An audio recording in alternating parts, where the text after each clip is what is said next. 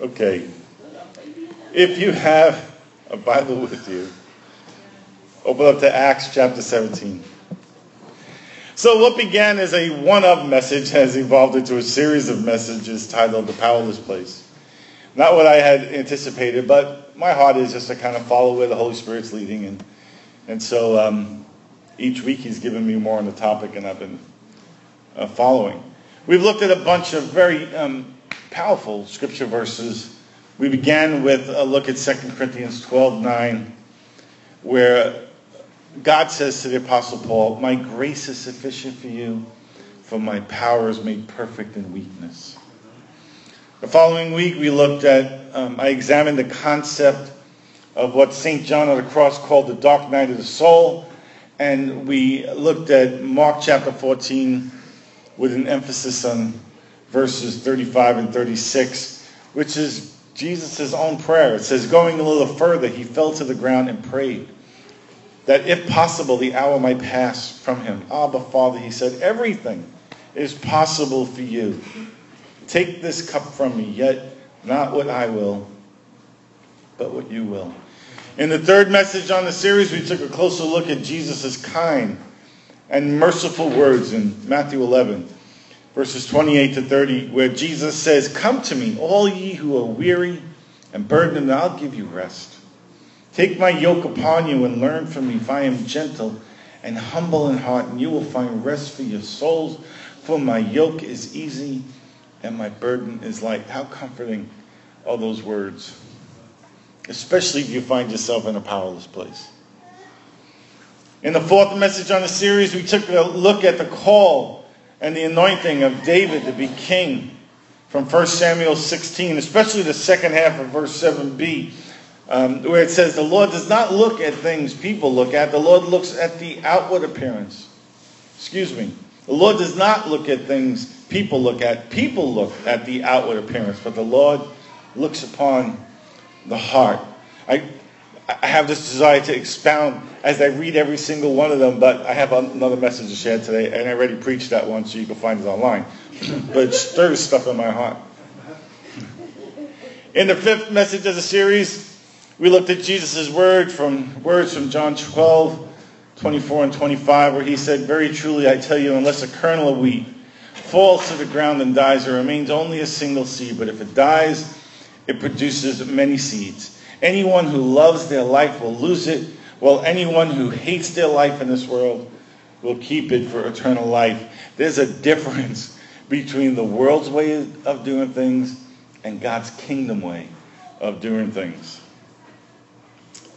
In the sixth on the message uh, series on the message last week, um, we took a look at Psalm 23. I don't think I'd ever preached on Psalm 23 before, but we, I kind of took the, the, the, chapter, all six of the verses apart, piece by piece, and with a special emphasis on, on verse 4, where it says, Yea, though you walk through the valley of the shadow of death, yea, though I walk through the valley of the shadow of death, I'll learn to read. I will feel no evil.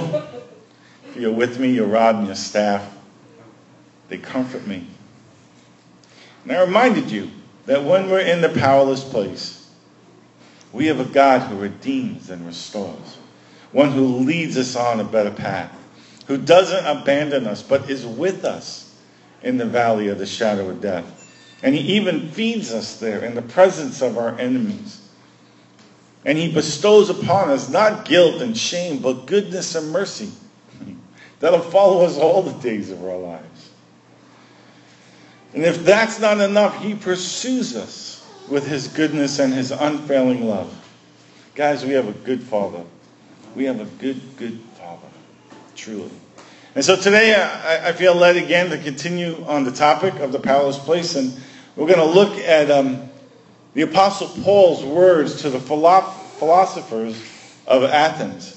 And I'm specifically um, interested in Acts chapter 17, verse 26. But for the sake of continuity, let's look at verses 24 to 28. When I preach, it's very important to me to share the word in context and not just cherry pick things and speak on them out of context. So, follow along as I read, beginning of verse 24.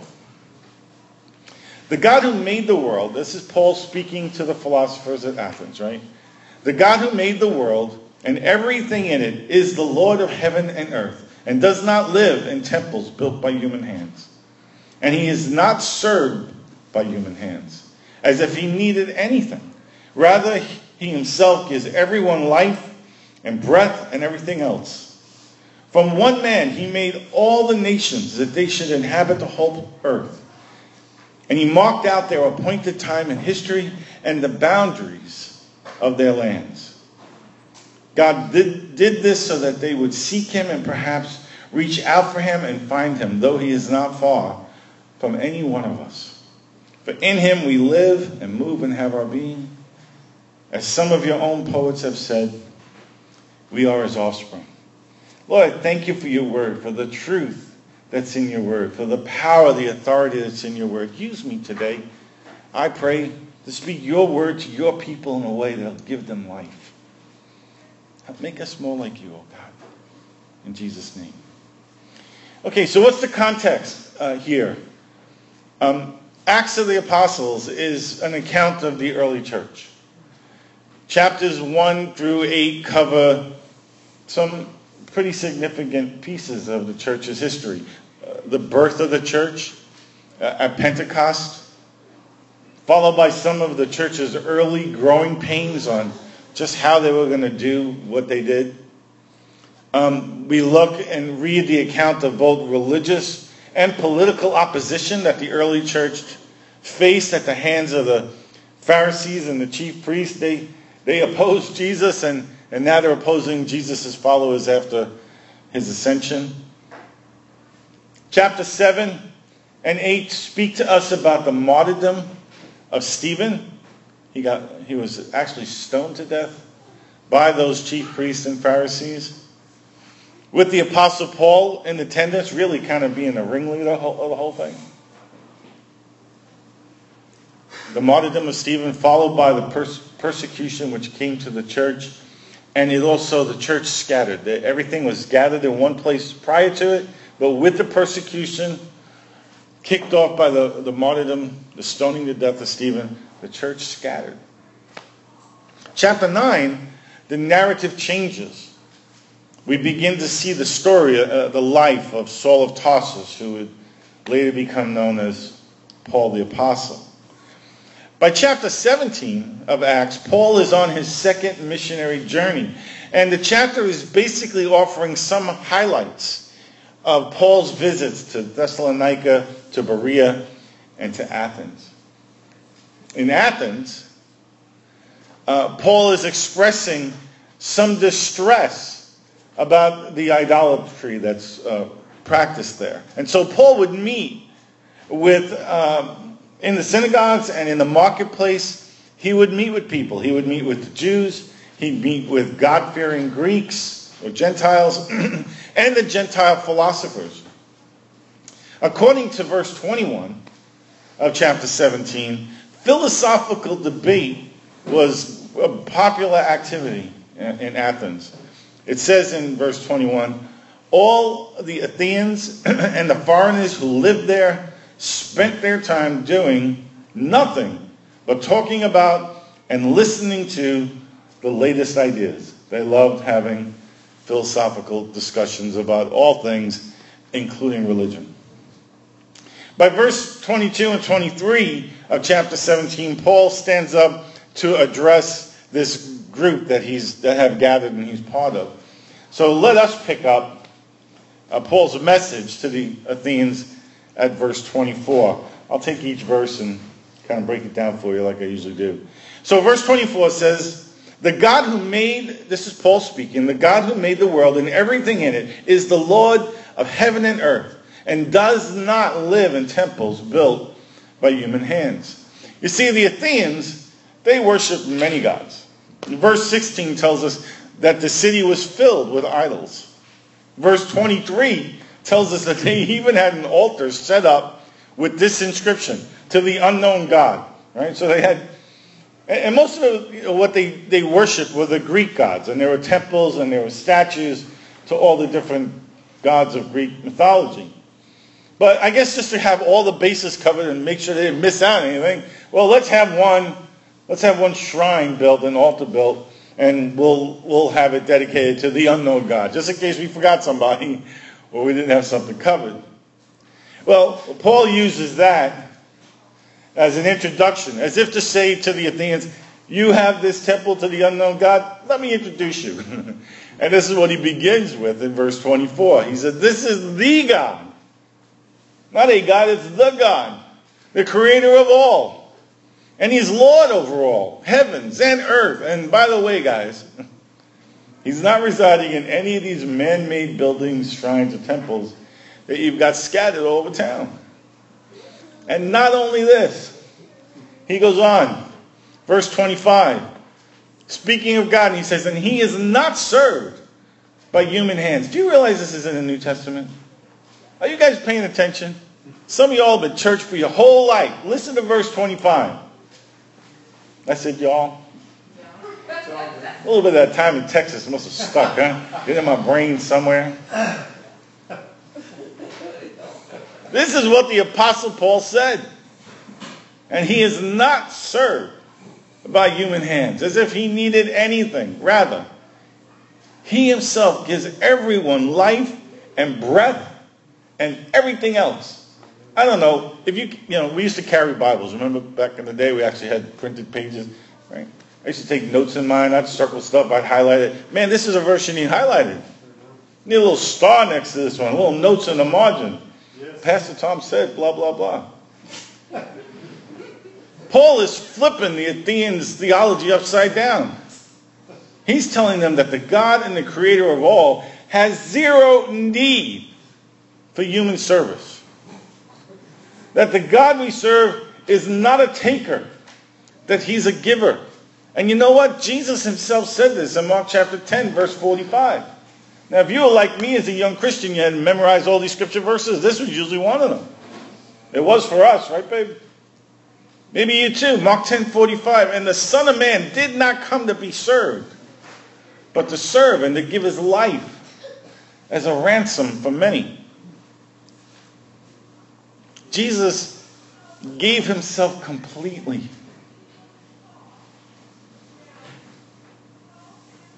He gives life. He gives actual breath.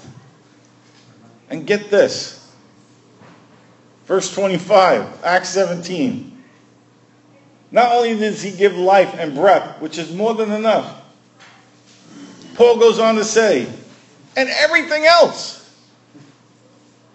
The New Living Translation says that he satisfies every need. The New English translation of the Bible says he gives everything to everyone. Paul's telling the Athenians that our God has no need, not of their temples to dwell in, nor their sacrifices. And then he goes on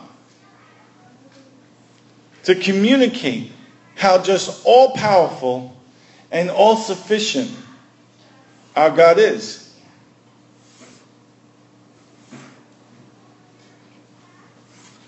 Verse 26. From one man, this is the verse I really want to speak on today. From one man, he made all the nations, that they should inhabit the whole earth.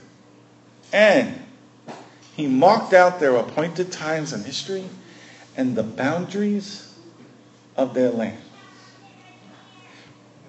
He marked out their appointed times in history and the boundaries of their land. There's a time and a place for you. There is a time and a place that Almighty God has set for you. Have you ever considered that you have a land? Listen to the worship this morning. There's something about islanders that respond so well to a fiddle, right? It resonates in your soul. We don't even think about it. I can feel the energy in the room rise up, get stirred up in people when you hear a fiddle. There's something in the land about this land that responds to that sound. That's a God thing. That's a God thing. There's, there is a time and a place that God has said just for you. This is what the text says here. So Paul is telling these Athenians about how awesome and amazing our, our God is. That not only is our God the God, not only is he the creator of all, the Lord over all the heavens and the earth, and that he breathed humanity into existence. Genesis 2 7 tells us this. Then the Lord God formed the man from the dust of the ground and breathed into his nostrils the breath of life. And man became a living being so from Adam, along with Eve, God made all the nations of the earth. Why? That they would inhabit the glorious dwelling place that he created for them. And get this, love this. He marked out their appointed times in history and the boundaries of their land. Do you get how significant that is? God himself has marked out your where and your when. He's marked out your where and your when. God Himself set your specific time in human history. He appointed your when, and God Himself marked out the geographical boundary lines of where you would live in time and space. I read a footnote from the Passion Translation on verse 26, and it said this that he commands the separation of the seasons and sets the lifespan of every human person. The footnote says that the Aramaic adds this interesting a nuance to the phrase that God Himself commands the separation of the seasons and sets the lifespan of every human person. Now, get this. Now get this.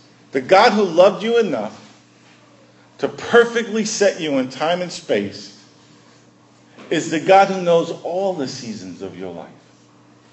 He knows the fruitful seasons of your life. He knows the barren seasons of your life. He knows the seasons of the powerful place. He knows the seasons of the powerless place. He knows all the seasons of your life.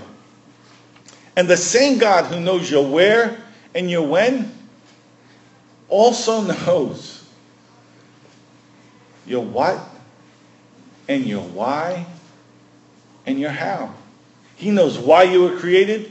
He knows what passions surge through your spirit.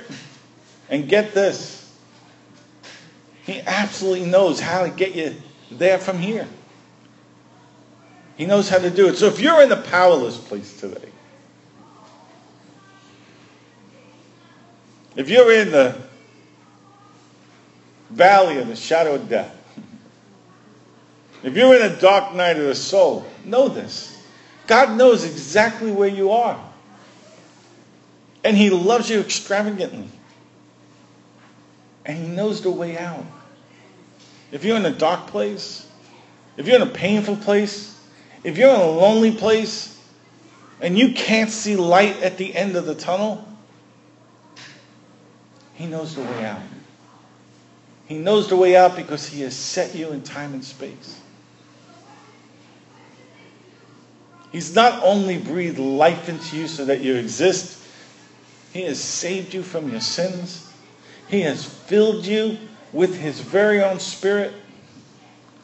And He has marked your appointed time in history and the boundaries of your land. Be encouraged, my friends. Be encouraged. God is so much better than we thought he was. And why did God do all this? Paul goes on to explain in verses 27 and 28. God did this so that they would seek him and perhaps reach out for him and find him. Though he's not far from any one of us, for in him we live and move and have our being, as some of your own poets have said, we are his offspring. So why? Why all this? God did all this because he wanted relationship with you. Why did he do all this? So that perhaps you would seek for him and reach out for him. And in so doing, absolutely find him. God's not playing hide and seek with you.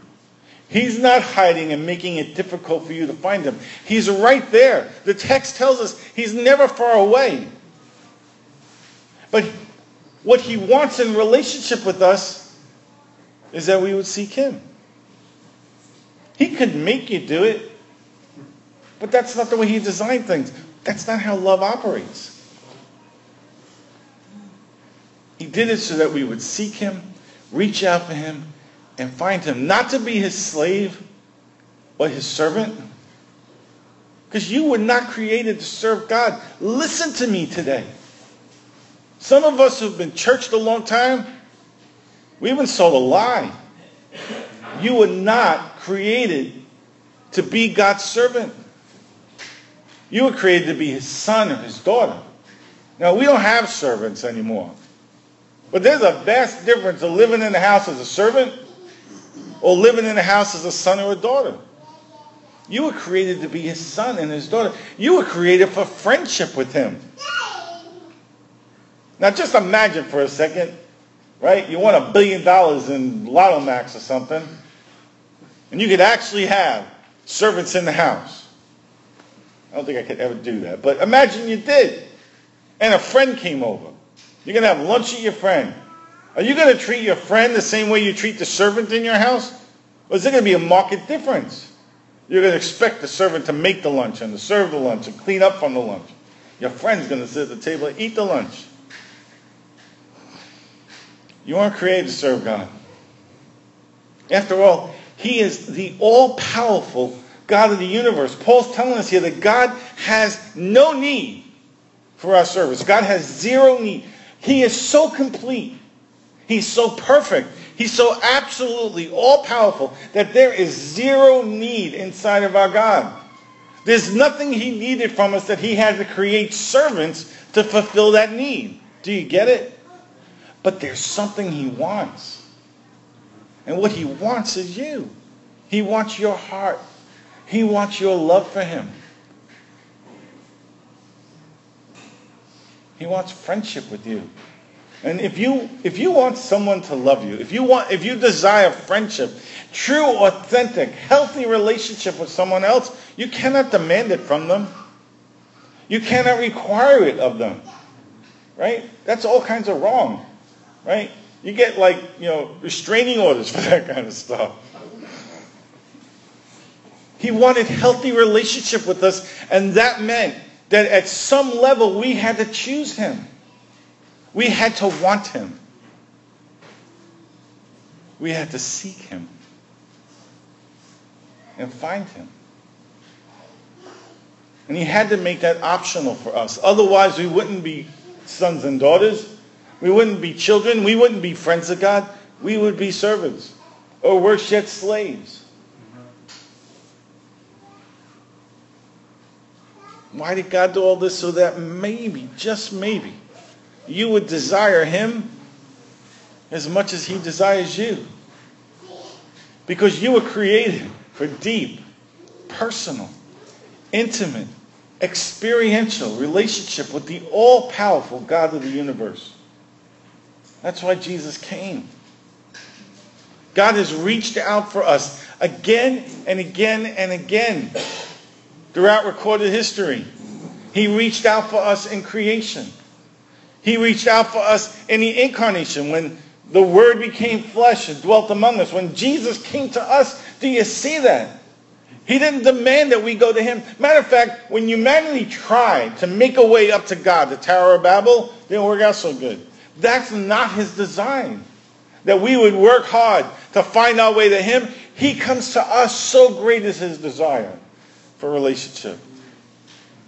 It's a weak example, but man, I pursued Nadine and pursued her and pursued her and pursued her until she finally said yes. That's what God does for you. That's how you got here today. You were running or hiding or whatever, and He, your whole life, He's been pursuing you. And finally, she said yes. I say, I love you. Said, I like you very much. I love you, I love you. I like you very much. She finally said, I love you back. I said, Will you marry me? She's like, No. I would not be deterred. Every day I would ask her, every single day, will you marry? She finally said yes. I said, don't toy with me. That's how it is with God. You, you could not, I wore her down. She did not wear me down, right? God will wear you down with his love, with his affection, until you say yes. That you respond to his pursuit of you. There's a wonderful book, classic Christian book, called The Pursuit of God by A.W. Tozer. Anybody heard that book? Man, it's a great book, okay? So here's a little story. This is years ago, before we ever left New York City. I'm working as a plumber at the Empire State Building. One of my favorite jobs I ever had. Loved working there. And um, I used to take my lunch hour and do different things. Sometimes I'd go on these towers, these platforms, are like the 90th floor. And I'd go outside and I'd pray over New York City. I would. I'd lay hands. I'd go up there and pray over Brooklyn and Queens, and I'd pray over New Jersey. I just pray, take all four sides, and just I go pray over the city. But sometimes it, was, it couldn't go up there. It was you know too windy or too cold, and or the weather wouldn't permit. And so I'd walk the streets, and I you know I didn't even know what I was doing back then. But I mean, at lunchtime in New York City, there's a sea of people, right? And so I would walk down the street and I'd say, Lord, just highlight somebody to me. Just, just you know, let them capture my attention. And I wouldn't interrupt them. I wouldn't say anything to them. It wasn't about me and them. And so I'd be walking by and I'd see somebody and I'd just begin to pray for them. I prayed for them until I felt like I had nothing else to pray. And I say, Lord, show me the next person. I pray for them. It's funny, even now as I tell that story, I can remember some guy in a doorway just kind of like standing there. I really put it on my heart to pray for him. Lord, wherever that guy is right now today, touch his heart again and draw him close to you. It was a wonderful exercise. And God would give me revelation and insight into these people's lives. I just pray for them. It was awesome. Those are the good days. When I was in a powerless place, one of those times where it's kind of hard to feel God or sense God, I decided to go out for a walk on my lunch hour, and there was this huge Christian bookstore. Um, I used to have an hour for lunch, and it took about 20 minutes to walk to the bookstore. So I knew I'd have 20 minutes in the store, and I got another 20 minutes back. And so the whole time I'm praying, Lord, if you're still up there, if you still exist, I need something. I need a book. I need a, a cassette tape. This is an old story, right? A cassette tape. I need something that shows me, you know, you're still there and you're still in my life. And so I remember walking in the store and they had to, as soon as you walk in the door, this big display for A.W. Tozer's book, the pursuit of God. And I'm thinking, that's exactly what I need. I'm pursuing God right now. I need that book. So I pick it up. It was the first thing I seen. Then I walked around the whole store looking, still looking for the thing that God wants to give me. And I couldn't find anything else. I get to the checkout counter. Ah, I was like, oh, I'm going to put this book back. And I'm like, I like books. I collect books. I'll get it. So I buy the book. And the book rocked my world. I used to take the Long Island Railroad to and from work. And I can remember reading this book on the train. And I'm kind of using it to shield my face as the tears run down my face. I would cry. Because this is what I discovered in the book. I picked up the big book because I was pursuing God and discovered this. He's been pursuing me. That's the whole message of the book. The pursuit of God is God's pursuit of me, it's His pursuit of us. He's pursuing you wherever you are on the journey. Maybe today you're in a powerful place and you and God are walking hand in hand, and when He speaks, it sounds like He's whispering right into your ear. But maybe you're in that other place and it feels like He's far away and you feel lost. I want you to know He's just as close. And even if you're running, so great is His love for you. Undeterred, unoffended he runs after you. We have a God who pursues. We have a God who not only created us for relationship, but initiates relationship. And never, ever walks away from relationship. The Word of God says that when we're faithless, still He's faithful. Because that's His nature. That's His character. That's how great His love is. So He's reached out for us in creation in the incarnation and as well in Pentecost with the, with the giving of the Holy Spirit.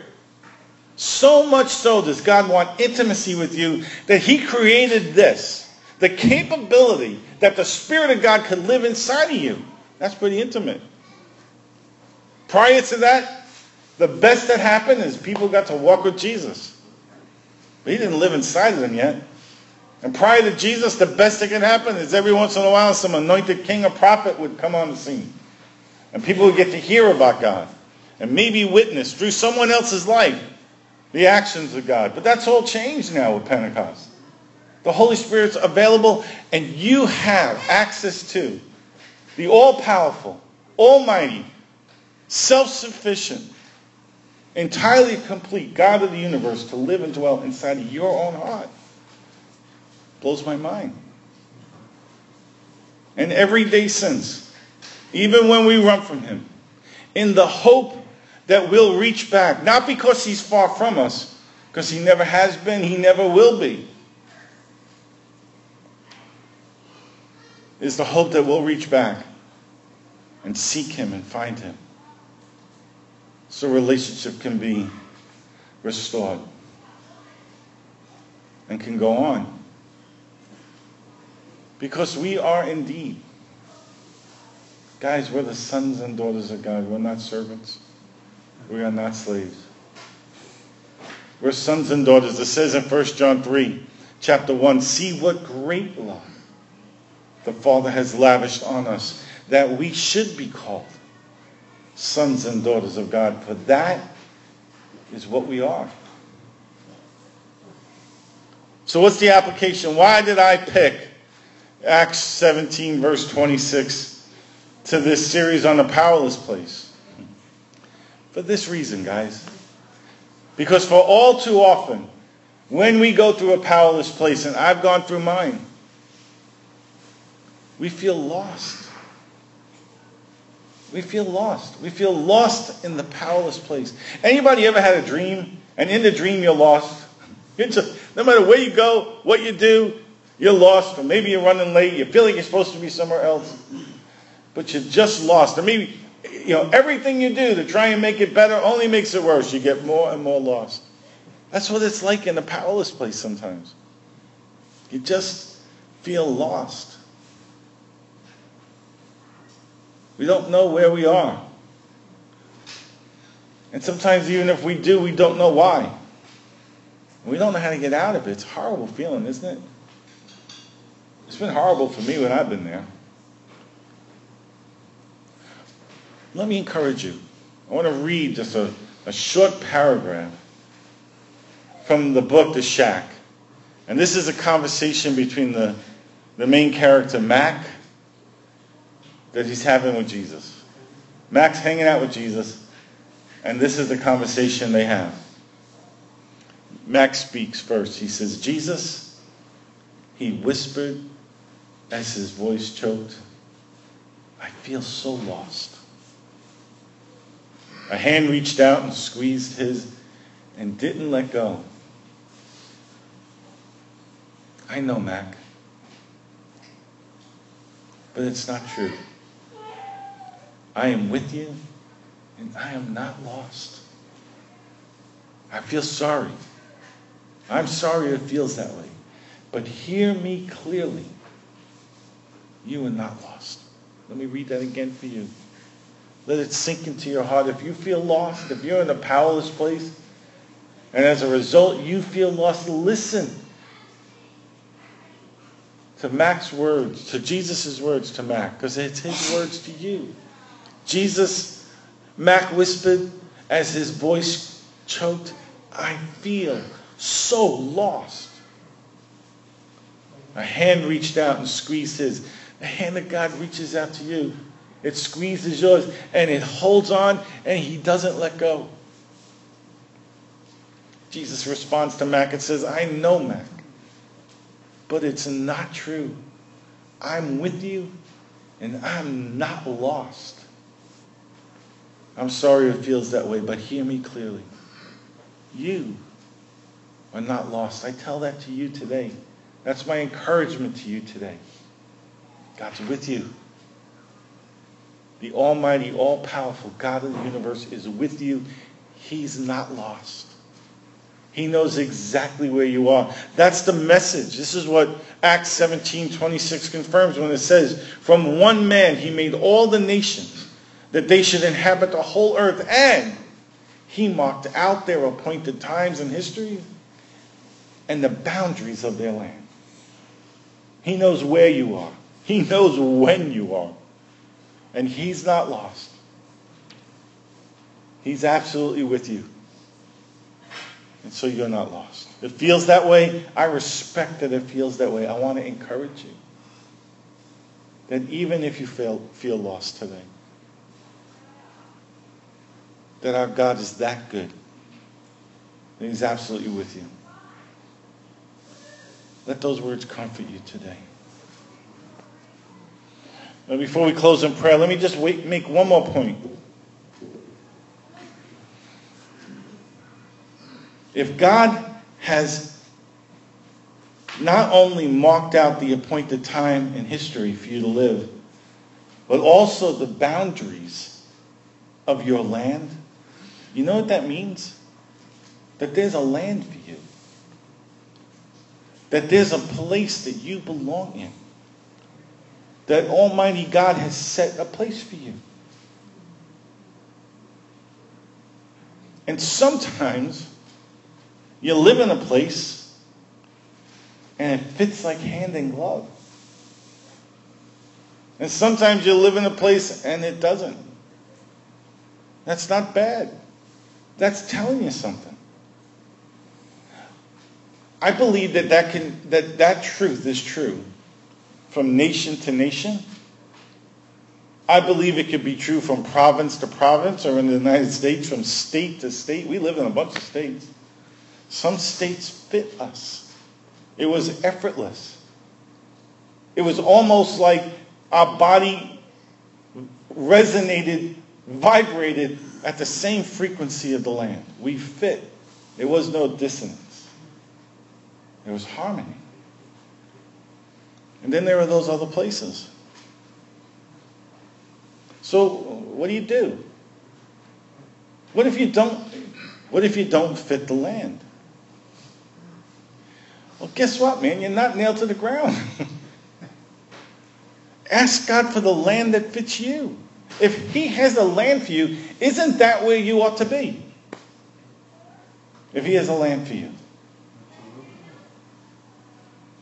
I think that truth can be applied across the island. Some of you guys have lived all over this island. And some places feel like home, and some places don't. Now, you have to make this application for yourself, but I'm thinking that if He has set the geographical boundaries of the land that we're to live in, ought we not live in that land? Maybe we would be more fruitful in that land than any other land. I'm thinking yes. It's something to consider. Like I, my feeling right now in the spirit is that there's at least a few people here today that you feel like you're in transition. Or you feel a discontentment. And maybe that's not a bad thing. Maybe it's one of God's ways of getting your attention. I don't feel content. I, I, I don't feel like I'm hand in glove with the land. It doesn't feel like it resonates with me. And so maybe the discontentment isn't warfare. Maybe it's not attack. Maybe it's discernment. Maybe it's God revealing truth to you. And that there's a, a land where you would better be. What if it's across town? And the house you're in doesn't suit you. I can remember Nadine and I, we've moved around a whole bunch. I remember many times shopping for houses. I was telling somebody this story recently. I think Jesse and Nicole. And we walk into a house and we're like, oh no, we're not going to stay here. You know, you just you just feel something like something's not right. And then you walk into another house and it's like, huh, this is right. This this feels so much better. Remember in West Virginia, we, we looked for houses and shop for houses and shop for houses, and poor Nadine was getting so. I got to the point, I was like, you know what, honey, I'm not looking any more houses. You go look for a house. You find something you like, let me know. I'll take a look. I think I was at work. And she calls me up from the kitchen of this house. Like she loves to cook, right? It's like, I found it. This is the house. It's awesome. This is the one I want. Okay, I'll come take a look. And I remember looking at the house from the outside. I'm thinking, eh, it's all right from the outside. Then I went in. And I was like, wow, this is a really nice house. And so we made an offer on the house, and they and they had another buyer already. And Nadine just cried and cried. We prayed. The other buyer bailed out like in a day. And 17 days later, we were moving into a house. The sale went through. It was just right. We were in the right place at the right time. And that house fit us perfectly. It was amazing. We kind of went through the same cycle when we moved to Washington. Yeah, I gave up looking for houses there too. Then we walked into this one house. And the kids are with us. They're a little bit older now. And we're walking around, we're like, oh man, this is the right place. And not long after, we, we owned that one as well. God's so good. Guys, He's got a place for you. It's obvious what time He's put you in because you're living and breathing and you're here right now. This is your time. This is your God appointed time. Throughout all of human history, He said, now is the time for you. You don't really have much control over that, right? You're conceived. Mom gives birth.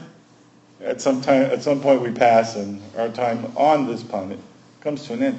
But we have a role to play in where, right? And if that's true, and I believe that it is,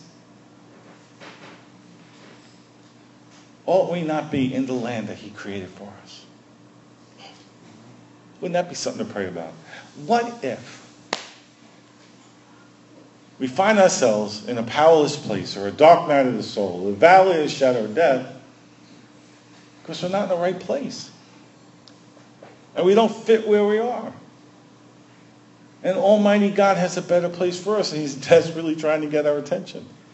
Not allowing us to be satisfied and content in the place He had not designed for us. Wouldn't that be His kindness and His mercy and His grace? That's not punishment. That's God saying, oh, have I picked out a place for you? I know you. I knit you together in your mother's womb. I live inside of you. Have I got a place for you? So none of that was in my notes. But let's pray. Oh God. Oh God. You who have set us in time, you who have set us in place, You've given us our individual where and when. Help us today. Help us today, oh God. Reveal our what and our why and our how. Lord, if some are struggling today because they're not in the right place, then I ask for your grace and for the work and moving of the power of your Holy Spirit to get each one into the right place that you've set for them. Do it, Lord. Lord, I pray that you would put us on, to, on the path to our God given destinies. And Lord, I pray for those here today who feel lost. Remind us that you're with us. Remind us, oh God, that you're not lost and that you know where we are. And Lord, get us from this place to that much better place. So can I have the worship team come back up? So if you're here today, if this resonates with you, if the whole thing about being in the right place at the right time resonates with you, if you're in a powerless place, if you feel lost like Mac from the book in the shack, if you're at a loss concerning your personal where and when and why and how, if you need encouragement today, then I invite you, come up for prayer uh, during the final song, and we'll be happy to pray for you guys.